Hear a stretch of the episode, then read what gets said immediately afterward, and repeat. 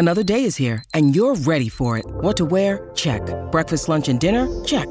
Planning for what's next and how to save for it? That's where Bank of America can help. For your financial to-dos, Bank of America has experts ready to help get you closer to your goals. Get started at one of our local financial centers or 24-7 in our mobile banking app. Find a location near you at bankofamerica.com slash talk to us. What would you like the power to do?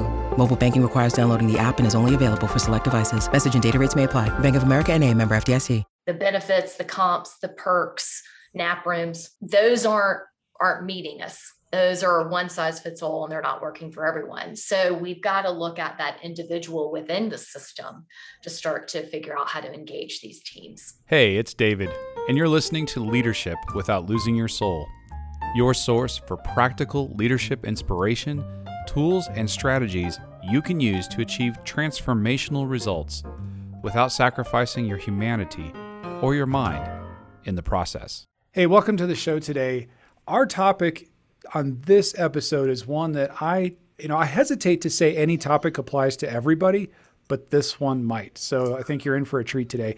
Our guest is Carson Tate. She is the founder and managing partner of Working Simply Inc., a business consulting firm that partners with organizations, business leaders, and employees to enhance workplace productivity, foster employee engagement, and build personal and professional legacies. All things we're fans of here on the show. She's also the author of a book we're going to be talking about today specifically Own It, Love It, Make It Work How to Make Any Job Your Dream Job. And that is one of the boldest subtitles I think I have heard in a long time, Carson. So can't wait to talk to you more about it. Welcome to Leadership Without Losing Your Soul. Thank you, David. I'm glad to be here and I can't wait to talk about how to turn any job into your dream job. All right. Well, we appreciate you being here with us, and we know I, I know you're you're coming to us today, broadcasting from North Carolina. Is that right? That is correct. Yes. And, and on the day of the recording, just give us a taste of what that weather's like. Uh, it is about 96 degrees and almost 100% humidity. So, for your female listeners, bad hair day. For your male listeners, we're all just very hot and sweaty. I gotta say, I think that's a bad everything day to be outside. it is a bad everything day. Unless you're a mosquito or something. I don't know. well, Carson, as we get started today, I want to ask you to take us back in your own life here before we get into the book. And Uh, wherever that might be, what is your earliest memory of yourself as a leader? I had the opportunity to work at an all girls summer camp. And my, I think the earliest memory was, I guess, was about 15 years old. And my cabin group was responsible for putting together the last night's celebration. So this is a big deal at camp everyone, all eyes on you. You've got to hit, you know, that high note.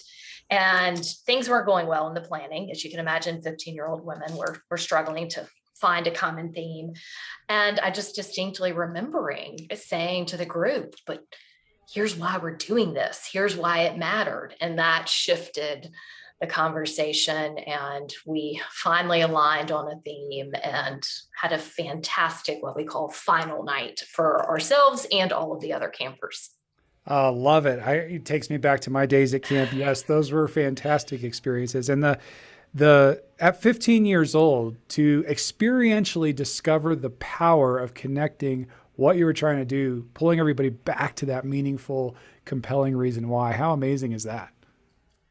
It was amazing and i'm grateful for that instinct. And it, as you know we know now we've seen it many times in business when you connect the head and the heart and that bigger why anything is possible well and that's a i mean it's a great segue too into the work that you've done in this book in terms of talking about your any job can be your dream job and own it love it make it work so we'll get into that and, and talk more about it before we dive into the nuts and bolts and, and how we go about doing this I want to ask you about your journey. What is it that motivated this book? I mean, this is a bit of an audacious statement. It is. And yet the approach is really good. We're going to dive in, but what motivated you? Why did you write this book?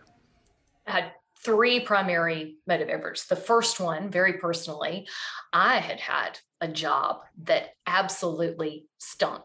There's another word, David, that I want to use, but it was terrible. You know, I had a job I hated, it was abysmal, and I didn't want to wake up and go to work in the morning. And luckily, I had some mentors that helped me through that. The second reason why is as I looked at the business landscape, we still have a disengagement epidemic that's consuming our workplaces. Employee engagement has been the focus for many, many years really solid strategies around culture and leaders and developing them, but we haven't moved the needle more than a couple of percentage points. So there is a problem that the approaches that are in the marketplace are not solving. So definition of insanity trying to keep doing it the same way and then the third probably most compelling was what i was seeing with our clients our executive coaching clients and in our client organizations they were burned out over it and these were not folks who weren't at the top of their game, highly successful. I mean, these are really successful companies and team members. There's no fulfillment, no meaning in their lives. They didn't want to get up and go to work. It's like, this is a problem. So, uh, identifying that problem, and I have seen that myself, I've experienced it myself. I'm curious how you diagnose that problem. Are there are there trends? Are there themes? Are there as pe- if people if somebody's listening today going oh yeah carson i'm listening to you and i am feeling that way like what are some of the causal themes that you have identified mm-hmm. so the most obvious ones are the sunday night scaries where you start to get that pit in your stomach and you just you know sunday afternoon the great weekend mood and excitement plummets as you dread monday morning if you find yourself struggling to get out of bed, you're really counting the minutes till you log off or go on a vacation. Those are really overt, I would say, um, obvious symbols that something isn't working. But it's also the more subtle symbol, you know, signs that I would see with our coaching clients where they didn't really have the drive to initiate that new project um, it was taking longer to get started. Um, they were letting conflict fester in a way that they hadn't before. They weren't um, really coaching their team members because they didn't have the energy and the enthusiasm. Customer service, not terrible, but it just wasn't at the same level that it had been. So, okay, these are great symptoms, signs, signals to, to look for, to be on the lookout for in yourself or, or your, your team. So, you know the, the the lethargy that you described, the anxiety, the I don't want us. That's what Karen and I call them. The I don't want us. Love that. I don't want us. Yes. I don't want us. And so okay, so we're seeing these, and we all have that now and again, right? But you're talking about a consistent pattern and a change from how you used to be showing up. So if those are the symptoms, are there some some main buckets that are causing these symptoms? Mm-hmm. Yes. And so one of them is the overwhelm and the inefficiency. So I would say one bucket is productivity. So, are you using tools and strategies that align with how you think and process? Do we have systems that function in our hybrid workplace or before that really well in your organization? So, there's that the productivity where there just is the friction of the work is hard. But then the second bucket is this engagement fulfillment bucket where what's the mean what's the purpose? Why am i doing this? Am i even making a difference? Or it, it, does this work even matter? That's the other bucket. And so it took me a while actually to decouple because i initially thought i was like gosh this just sounds like friction in the workplace. You know just kind of overwhelmed kind of burned out a little bit but not really this what i would consider a much more deeper rooted source of malaise. This engagement and meaning bucket.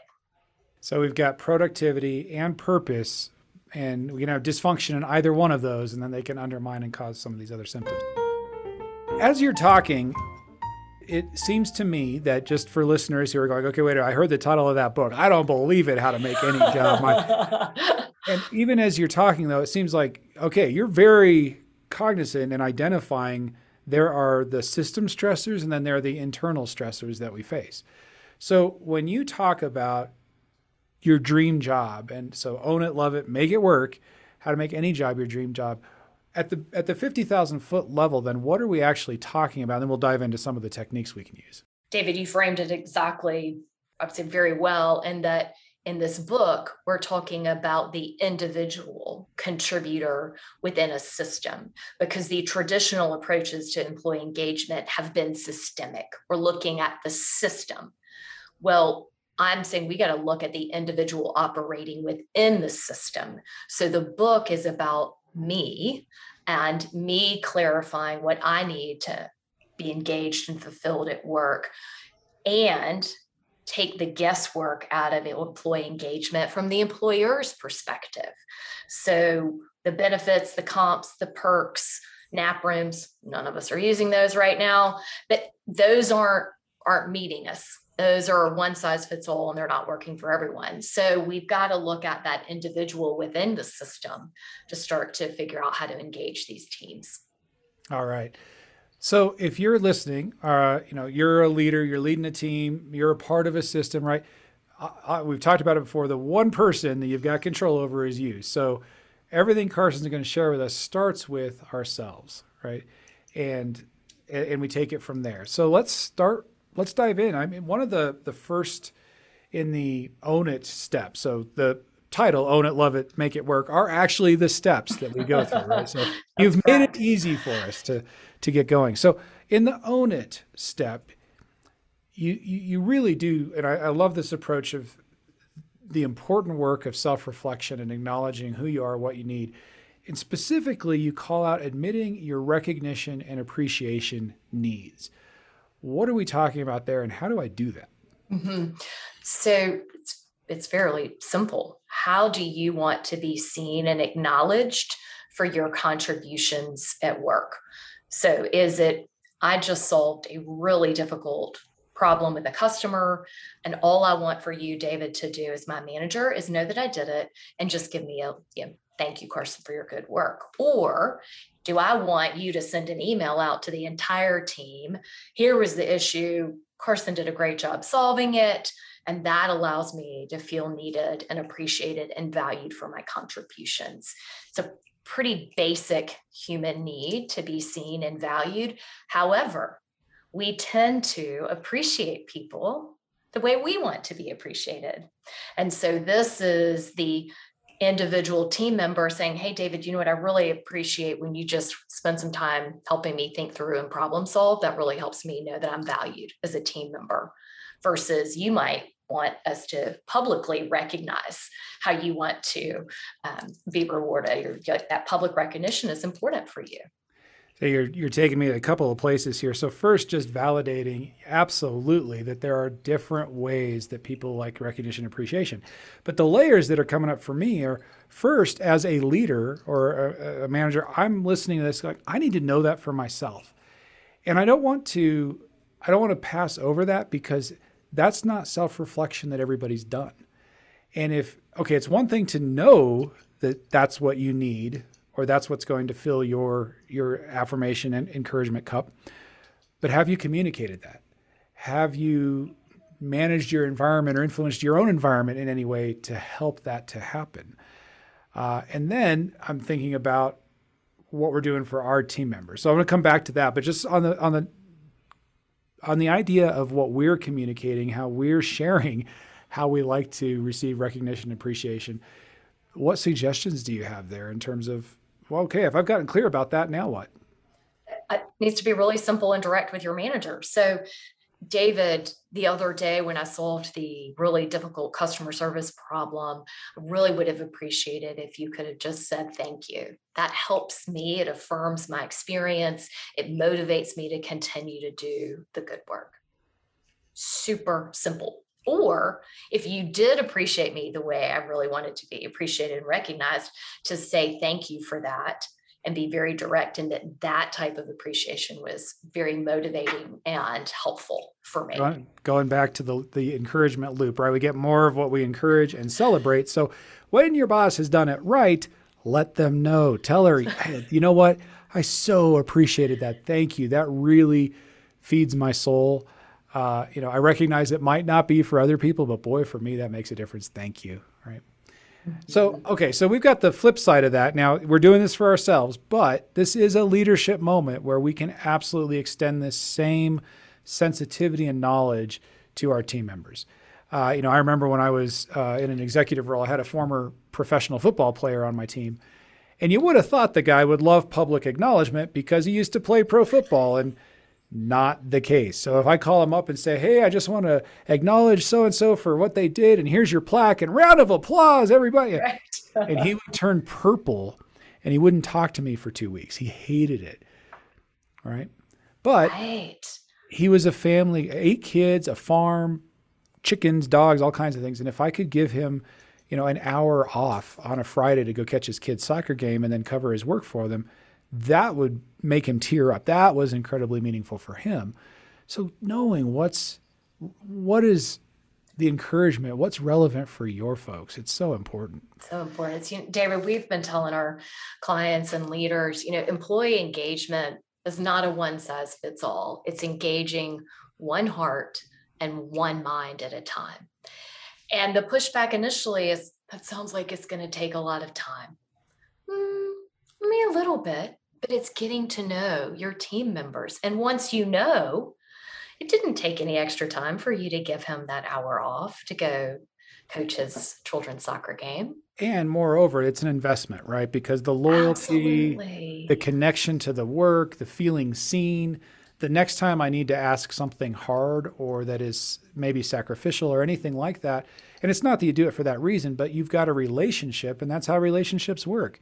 My friend needs to show up 15 minutes late, no problem. Stranger wants to show up 15 minutes late, that's a whole different conversation. Exactly. Well, that's the basis of what I'm proposing in the book is that we're drawing upon social exchange theory, right? And in relationships, it's give and take. So, as your friend, I support you, understand, oh, you know, you had a hiccup with traffic, no big deal. Yes, you're 15 minutes late. But if we don't think about the relationship with our employer in that way and that we're both contributing, but we also both have expectations, then that's where it becomes one sided and an us versus them, or we get to a place where I don't feel loyal and connected and seen. Well, Carson, as, as we're talking about this, I know that there is somebody listening right now saying, okay, Carson, I hear you. I'm going to go tell my boss, you know, if you could uh, acknowledge that privately, or if you could tell me thank you, or if you could, that would be really meaningful. I'd really appreciate that. And there are, unfortunately, sub bosses out there. Somebody's going to say, you know what? If I had to go to my boss and tell him that, yeah, that's not going to go so well. So, my first question would be, how do you know? So the first place I'm going to push back is is this an assumption? Is this a story you're telling about yourself? I mean, about this situation to yourself? And how might we challenge that assumption? And how might we look for places where it's not true? So I'd go there first. And then the other place I would potentially go if I was coaching would be what's the absolute worst thing that happens if you have this three sentence conversation with your boss? Yeah. And then the worst is they say, Okay, I hear you. Probably not going to happen. I mean, at worst. right, at wor- right, exactly. They say that, or they look at you like, I am not sure what just happened, why Carson came to me. So, if that's the worst case, and if that does happen, that's information, good information. Then, are you willing to take the risk? And is it really truly that risky? Yeah, it's a very little downside, huge upside equation if you're not having it already so. in your life. Yeah and that directly contributes to you enjoying your work and having more of a dream job. All right, the second half of Own It, you get us into aligning our strengths. And uh, this is such a critical, again, there's everything that you've given us here is two faceted. There's for us, and then there's what we can help for our team. Let's talk about us mm-hmm. when it comes to aligning our strengths. What are we talking about? So, we're talking about getting really clear on your unique capabilities skills and experiences that when you do that work, it lights you up, it's energizing, you want to do more of it. Step one. And then it's connecting those tasks, those types of problems that you solve, those projects to the goals of your team and the strategic goals of the organization, and proactively looking for ways to do more of them because they help your team and your organization. So it's creating a win for you and for your team. You know, as as you're talking about aligning your strengths of getting clear on what what turns your crank and where you're the most productive and so on. One of the I know in my own career, one of the things I'd have come up around that conversation with myself sometimes, like, okay, well, yeah, I can do that, but is that really what's needed in this job? They've got these outcomes they need, that sort of thing. And I, I had my own experience around that, but I'm, I'm curious what conversations you have with with folks as they're going through that process and they start to maybe feel some disconnect. Mm-hmm. Are you saying, David, the disconnect between their strengths and how they add value in the organization, or that their strengths aren't in their quote job description? They're not feeling like they're in their job descriptions. I'll get, I'll get real practical. So let's say you've got a uh, somebody who's in uh, somehow managed to find themselves in an influence or a sales role of some kind. Maybe it's internal sales, but that's what's required. But they are more of a process driven, they love their spreadsheets kind of a person. And they're looking at their process and spreadsheets and going, yeah, but what they need is for me to do this. I'm not sure how this lines up. How do I use these strengths? Can mm-hmm. they can they align? It's a great example. I, I would say they could. So they've got a strong process orientation and spreadsheets.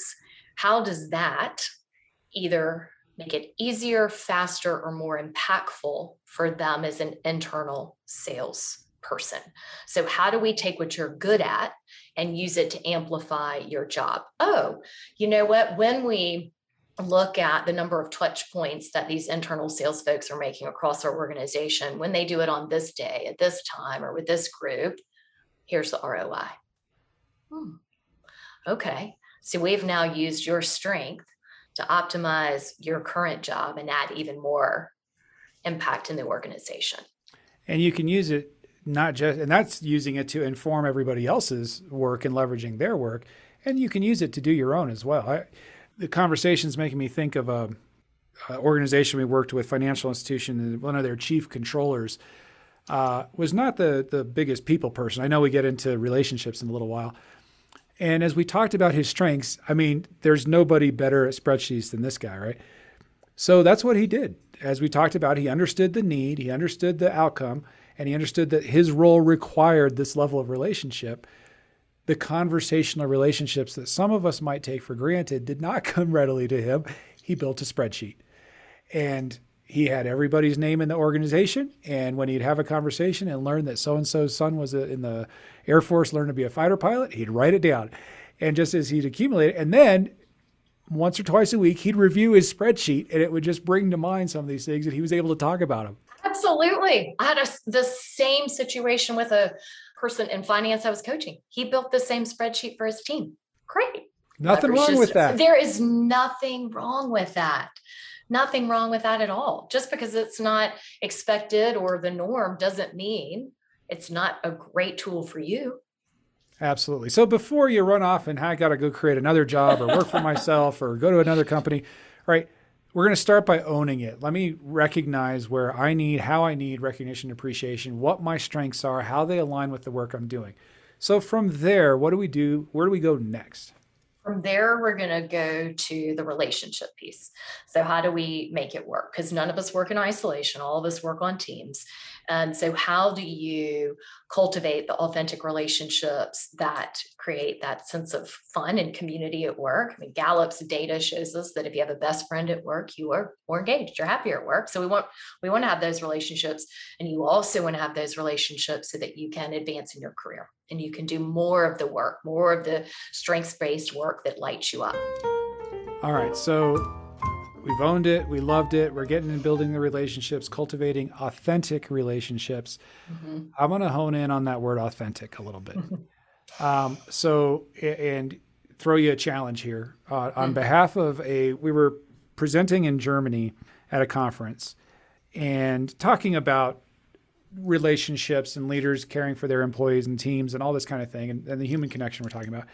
And a woman about two thirds of the way in the back of the room raises her hand we called her. She stands up. She says, What if I don't care about my people? Like, okay. Can you elaborate? Because if you don't care at all, what are you doing in a leadership role? She said, Well, I don't want to be their friends. Like, I'm not here to be somebody's best friend.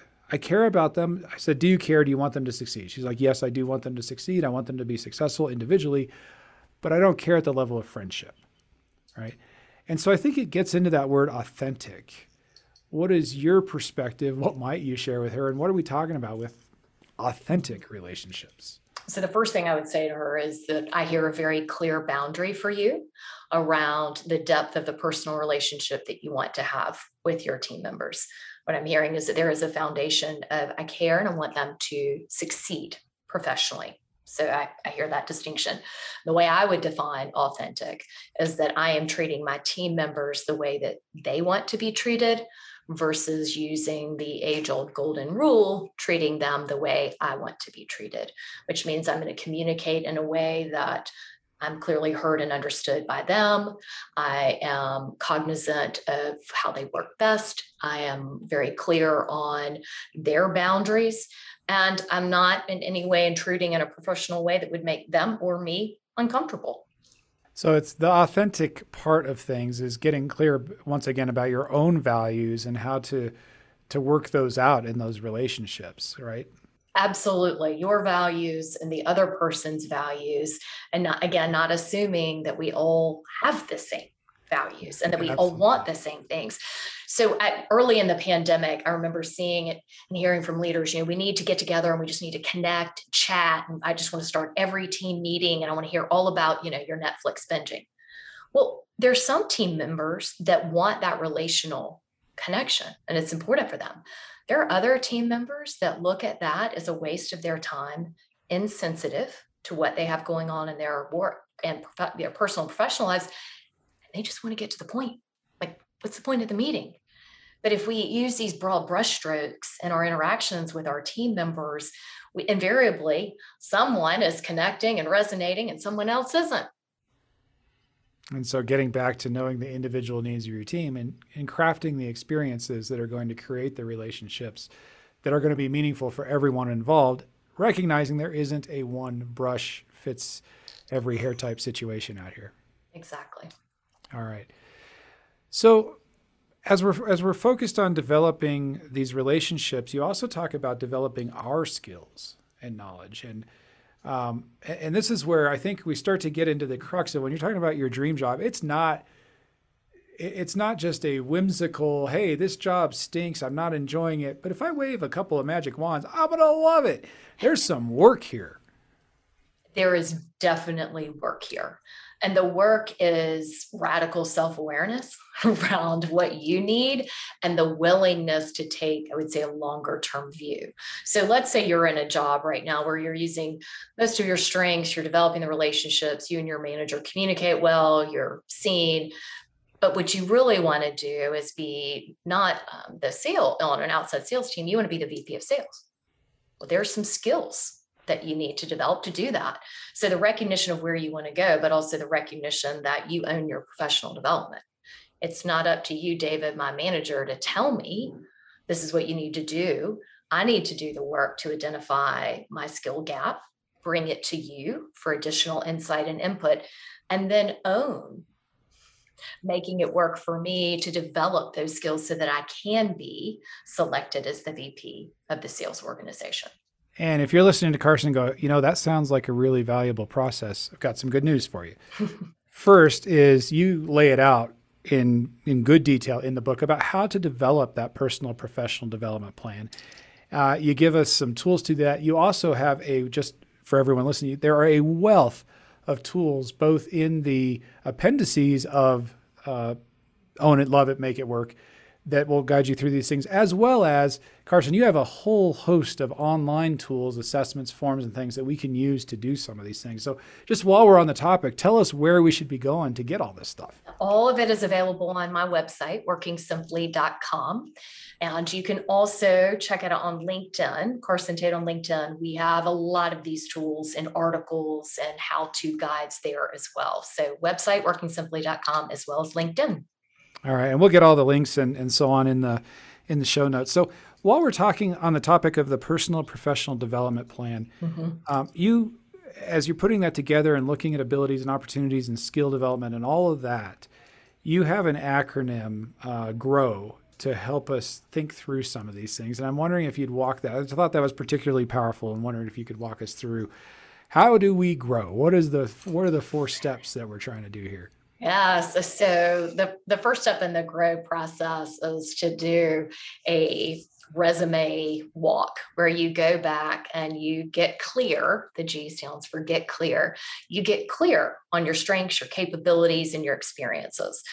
And in that process, you start to synthesize and start to see some themes. Then the R, the next step, is the results because you have made an impact. What were the results that you achieved? So, for these core themes and skills that you uncovered, we get really clear on the results. Then the O stands for own it you know when you did this what was that impact how did you feel uh, what was that connection this is where we're tapping in a little bit into that intrinsic motivation because we want more of these experiences so you generate significant results for the organization and it lights you up inside that's the secret sauce I want more of. And then the W is the opportunity where you look and you go, hmm, where else? Where else can I do it? Where else have I done it? So that you have a really comprehensive map. I love that process so much. It's it's an acronym I did not have. I didn't have it shared with me. And then as I reflect on some pivotal moments in my own career and work development, it resonated. So I went, oh yeah, that's when I had that moment looking in that personnel file and I made that decision. That's what just happened there. G R O W. Right. Yes. I got real clear, real fast recognized the results, owned my results, and said, where else can I do this? For me, the answer was start my own business. But, right, it's such a powerful way to go about that. So I encourage you use that that tool that Carson shared with us. You know, as we're talking here, I just said, oh, and the result for me is I started my own business. And that might not be the employee engagement uh, hope that everyone is listening to, you going, well, I don't want my team members walking away and doing their own thing, as they get really clear about what they're doing. Or maybe I do. Talk to us about how this works in the, the big picture, because today's day and age, we none of us are staying with, for the most part, an organization for a lifetime. How does this work? Mm-hmm.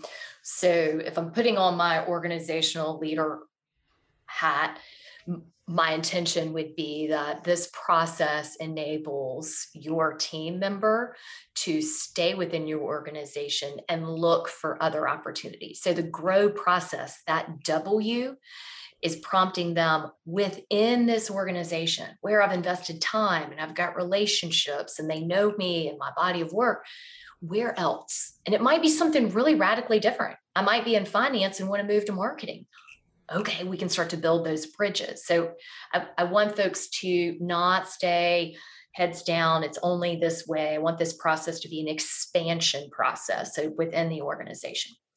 And as an entrepreneur myself who left a job, I also recognize that at some point, the highest and best for that team member is for them to leave and go start their own job, their own company or sort of different career. And in that situation, my hope is that they you have as a leader really been influential and helped them grow. And now as they succeed, you can also be proud of part of that success for them. So much, so much truth there. And the reality is that uh, your whole team is looking at that. And that that investment and that support of that person and the way that you help them grow to get to that point that means something to everybody else who's on the team, whether they stay there for the next 20 years or the next five years, right? Uh, that continues that engagement process for you as a leader. Absolutely. And I also believe, David, I'd be interested in your thoughts on this, is that I don't believe that doors are ever fully shut, right? And that someone might come back. So they might go and start a business and then sell it and then want to come back in a different way. Or they might start a business that you need as a vendor partner and we want to engage. Yeah, I, I don't ever want to burn those proverbial bridges or believe that doors are ever really shut. Yeah, the, the danger I think that you're getting at is as a leader, if we have a fixed mindset and we just wire our brain shut, this is the way it is, this is the way it has to be, and anything less than that is a disappointment, well, you're going to have a rough life and rough leadership. But to have that fluid, like opportunity, and the, as you used the word expanding mindset that says, hey, listen, I'm investing in people and this is what we're doing. And that creates opportunities. You know, and you've got somebody in the organization. We just had a conversation like this just the other day doing a developmental discussion planner uh, uh, activity like you're suggesting we do for ourselves and with our team here. And you know, senior vice president who heard from one of their people, I'd like to do this shift from, let's say, finance to marketing. Mm-hmm. It was one of those kinds of transitions. And they said, seriously, I had no idea. Well, here I've got some things you can try. Let's do some work here. And in two weeks, their the chops, the level of acumen they had for it were on full display. And the SVP's going, holy cow, this is so valuable. I've I just solved a problem I didn't even know I had a solution right here. You know? Oh, such a powerful story. I love that. I also would say, so that leader who enabled their team member in your organization, their internal brand just went through the roof. So now the other high potential talent in your organization is like, wait a minute.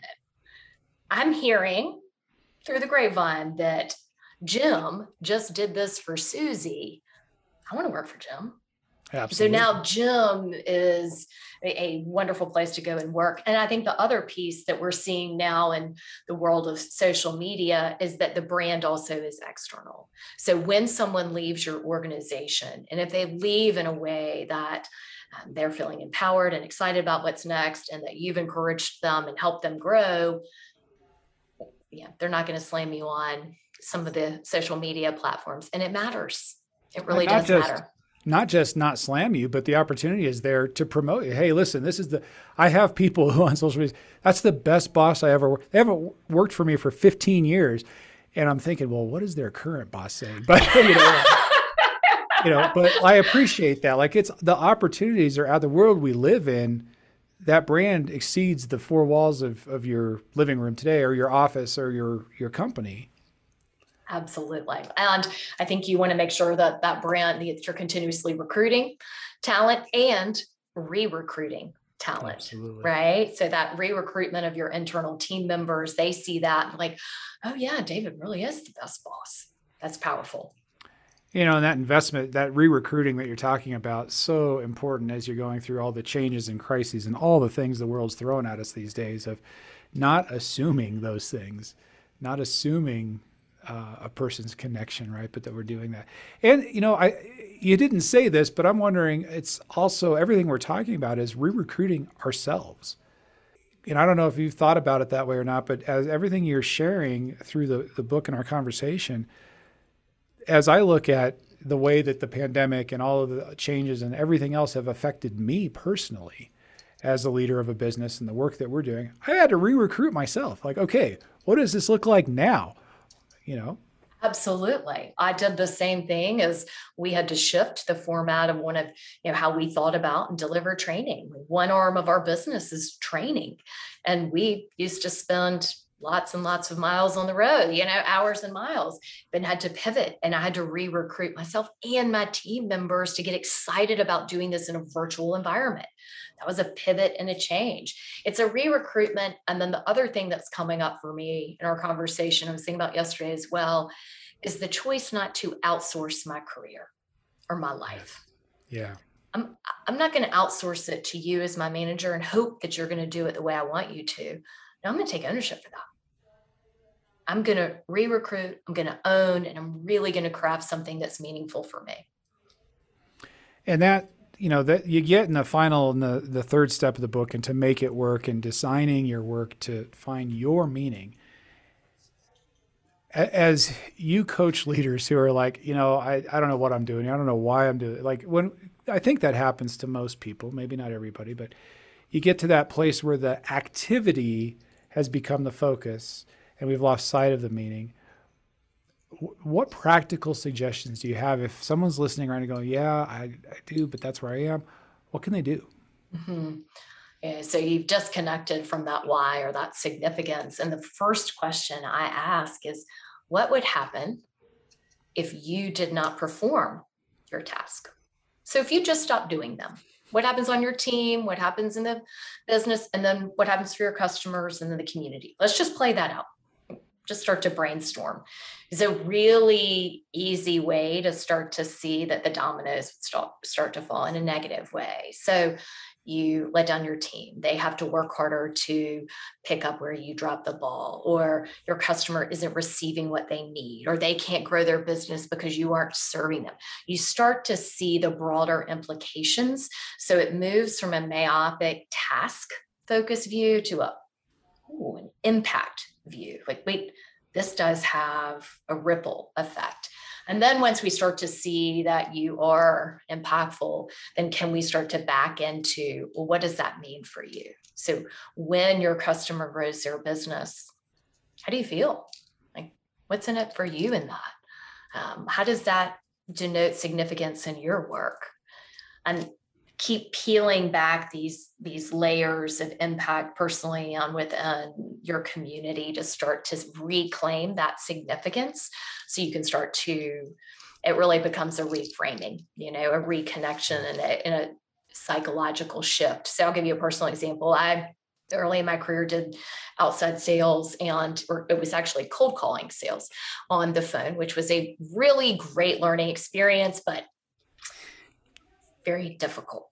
My vocabulary, David, expanded exponentially. I didn't even know some of these words existed. So yeah, when it got really, really rough, I'm like, oh my God, all I'm doing is like smiling and dialing. How is this doesn't matter? Doesn't, I'm just making money for the boss. Until I thought about, oh, you know what I was doing? I was selling booth space, 10 by 10 booth space for these trade shows. Well, my trade shows were predominantly women entrepreneurs who were using this 100 square feet to launch a business. Now, this is mm. obviously many, many years ago before we had these online options.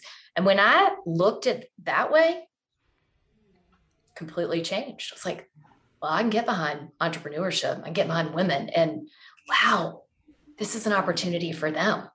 That was the reframe. Now, did every day feel rosy and fabulous because I thought about that way? No, but there was a deeper sense of purpose. And if I wasn't providing and my company was not providing this opportunity, what does that mean for the folks who were purchasing the booth space? I love that example so much and the, the power of that reframe and, and reconnecting from the task to the meaning behind it. I'm curious, I have my own thoughts on this, but I'm curious how often do you find leaders need to do that, both for themselves and for their teams? More than we do. Most of the folks I work with are very successful type A drivers. They drop their head down and they sprint towards the goals. And that works. But if you just go goal after goal after goal and never celebrate and come up and look at impact and why, it's exhausting. And so I think one of the reasons we've seen, and there are many, but one that I think we're seeing why we've seen such this burnout in the dis- and during the pandemic was a lot of people just put their head down. Yeah. I'm just going to check things off the list. I'm just going to check things off the list without pulling back to see the impact, the significance, how it was mattering to them and their community. And so the challenge is for all of us to hold each other accountable to pull our heads up and look around and notice. And it seems to me that if you're a leader and you're going to take responsibility for everything that Carson is, is sharing here, how can you build that in to your work plan? Like you've you've got your monthly or every two weeks, whatever your structure is, where are you building in to pull your head up and for yourself forget your team for just a second but for yourself to remember why you're doing what you're doing. And if i'm really doing this if this is the big picture what should i be doing? What would i be doing? What am i going to do in order to achieve that? And i don't know if every two weeks is too often you know or if it's every month but it depends probably on, on what we're doing. Mm-hmm. Mm-hmm. It does. And I think it, I mean, you could, if you needed to, you can put it on your to do list, you could calendar time. I think that as a leader, creating that accountability for yourself within your team at a team meeting, maybe once a month. Hey, you know, what was the impact that you had? Yeah. Why, why did you get up today and come to work? Yeah. What's at stake if you don't do it? We worked with a um, big pharma company and we're working with their drug safety team. And the drug safety team in big pharma all they hear is really hard news right i mean that's where all of the adverse reactions go and it's a really difficult place to work and the team's engagement morale was really low. And one of the first things that we did is we asked the leaders to start connecting the team to the customers, the, the patients who were benefiting from their therapies. And so at uh, each team meeting, they would have a five to 10 sentence little blurb. You have a patient story, marketing had all of these, and they would just open with that it just reconnected the team to the deeper why. It, it didn't necessarily make the work easier, but it made it more significant. If the work doesn't become easier, at least the energy with which we're able to pursue it becomes greater. Much greater because there is a much more important why behind it. Absolutely. Well, we've been talking with Carson Tate, the author of Own It, Love It, Make It Work how to make any job your dream job. And we've covered a number of different practical ways to get after that. Carson, we can find your book just about everywhere. Is that right? Everywhere. Yes, your favorite outlet, you can find it. Your favorite outlet, your favorite format? Your favorite format. If you like to listen to it, it's available as an audio book on all your favorite audio channels. And if you like the book, you can get the book from any of your channels available on Kindle. However, you want to consume the material, you can choose. All right. It's out there in all the ways. And that said, I'm going to make a pitch for one of the visual versions because of some of the tools that are included. But if you're a listener like my son is, go for it and then get your visual copy so you can see the tools. Go to the website, check those out. Carson, as we wrap up, somebody reads your book. What is your hope? What's the what are they going to do after they read your book in an ideal world? You got your best reader, they go, "Yes." Now what happens? I hope that they re engage with their work in a meaningful, fulfilling way and stay and spread the word that it is possible to own, love, and make your job your dream job, that it actually can happen.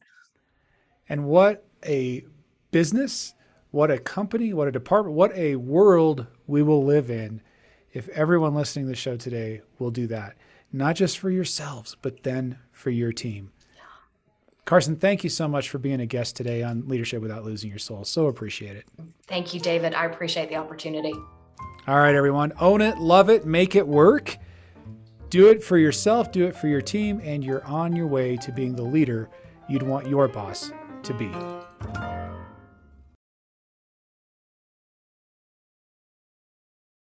This podcast is a part of the C Suite Radio Network. For more top business podcasts, visit c-suiteradio.com.